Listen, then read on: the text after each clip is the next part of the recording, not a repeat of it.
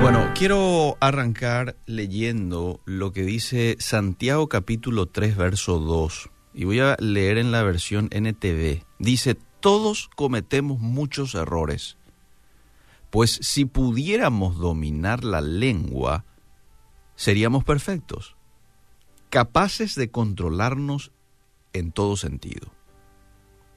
Santiago 3.2. Hoy quiero hablar un poco acerca del poder de las palabras. ¿eh? ¿Cómo nos gusta hablar? Los entendidos dicen de que si sos hombre, hablas un promedio de 20.000 palabras por día. Si sos mujer, hablas 10.000 más. 30.000 palabras al día. que mucho, ¿verdad? Nada se abre más erróneamente en el momento más equivocado, mis queridos amigos, que nuestra boca. Nuestra boca nos mete en muchos problemas muchas veces, ¿verdad? Y Santiago aquí dice que tenemos que aprender a domesticar nuestra lengua. ¿sí? Tenés que poner tu lengua bajo control, nos está diciendo Santiago. Ahora, ¿por qué debo de hacer esto? ¿Por qué debo de poner mi lengua bajo control? Quiero citar tres razones por las que tenemos que aprender a manejar nuestra boca. ¿Ok? Tres razones. La primera de ellas, porque mi boca direcciona hacia donde yo voy. Mira tu conversación. ¿De qué te gusta hablar? ¿Eh? ¿De qué te pasas hablando en el día? Aun cuando la boca y su lengua es pequeña, dice la Biblia que tiene un enorme poder.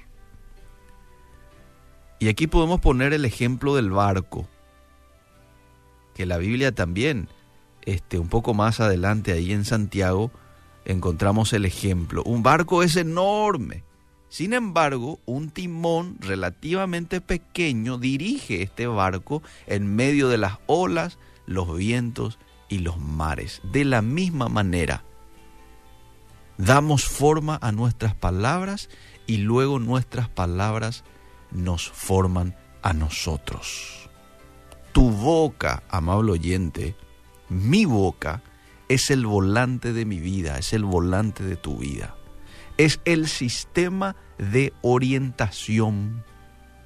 Así que, si no te gusta la dirección a donde te estás dirigiendo en estos momentos, cambia la forma de hablar. Porque quieras o no, esto ocurre. Lo dice la Biblia. Te direcciona, te lleva hacia donde vos hablas. En segundo lugar, la segunda razón por la que tengo que aprender a manejar mi boca es ¿por qué mi lengua puede destruir lo que tengo? Dice que solo se necesita una chispa para encender un fuego. En Australia, en Israel, en Estados Unidos, recientemente, un incendio destruyó miles de hectáreas de tierra en el caso de Australia, destruyó pueblos, ganado. ¿Cuántas personas debido a una palabra descuidada han destruido su matrimonio, su carrera, su reputación o una amistad? A veces perdemos amistades por lo que nosotros decimos. Cuidado. Y me gusta mucho este proverbio, lo quiero leer aquí nomás ya. Proverbios 21-23 dice, Cuida tu lengua y mantén la boca cerrada y no te meterás en problemas. Y mira luego cómo lo describe. Es como el veneno. Solo unas pocas gotas pueden matar. Puedes asesinar a alguien con tus palabras. El poder que tienen mis palabras. Unas gotitas pueden matar unas palabritas pueden matar. Bueno, Albert Einstein dijo en cierta ocasión, el ignorante ataca con la boca, el sabio se defiende con el silencio.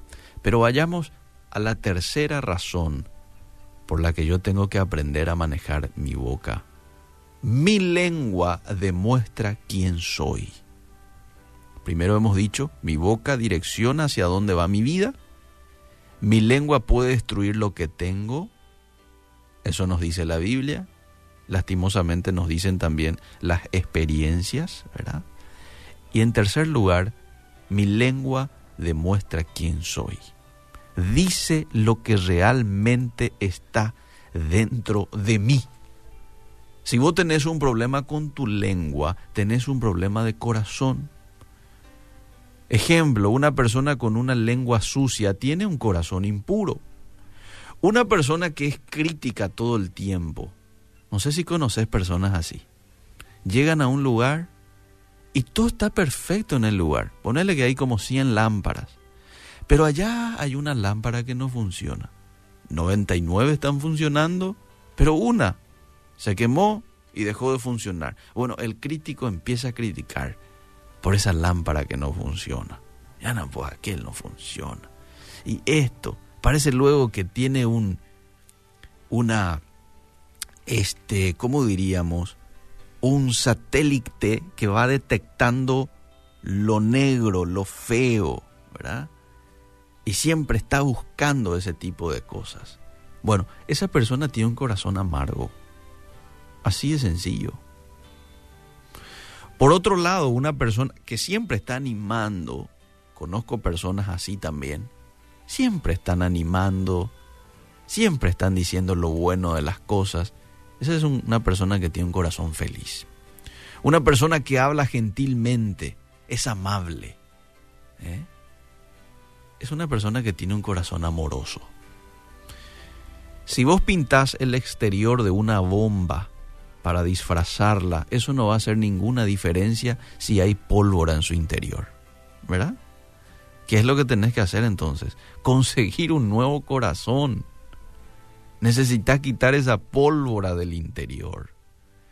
Necesitamos orar como David oró en el Salmo 51. Señor, crea en mí un corazón limpio. Oh Dios.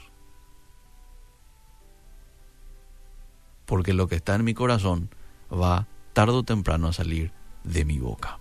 No podemos controlarlo. Esto es otra de las cosas que quiero decir. No podemos controlar por nosotros mismos nuestra boca. Necesitamos poder sobrenatural. Y ya sabes de dónde viene ese poder sobrenatural. De nuestro buen Dios. Por eso tenemos que pedirle todos los días que nos ayude. Señor, ayúdanos. Señor, doma mi lengua. Señor, controla con tu Espíritu Santo mis impulsos, mi lengua, mis palabras. La prueba de que el Espíritu de Dios está en tu vida no es que hables en una lengua desconocida, sino que controles la lengua que sí conoces. Si sos rápido para escuchar, vas a ser lento para hablar y entonces vas a ser lento para enojarte. Te animo a que hoy puedas solucionar todas las ofensas que cometiste. Si tenés que llamarle a alguien, pedirle perdón, hacelo. O escribirle un mensaje o un correo pidiendo perdón. Trata con tu corazón, oyente. Trata con tu corazón. A veces nuestro corazón puede estar ofendido, puede estar arrastrando una herida. Bueno, tratemos con eso. Vivamos en santidad. Leamos la palabra de Dios con regularidad.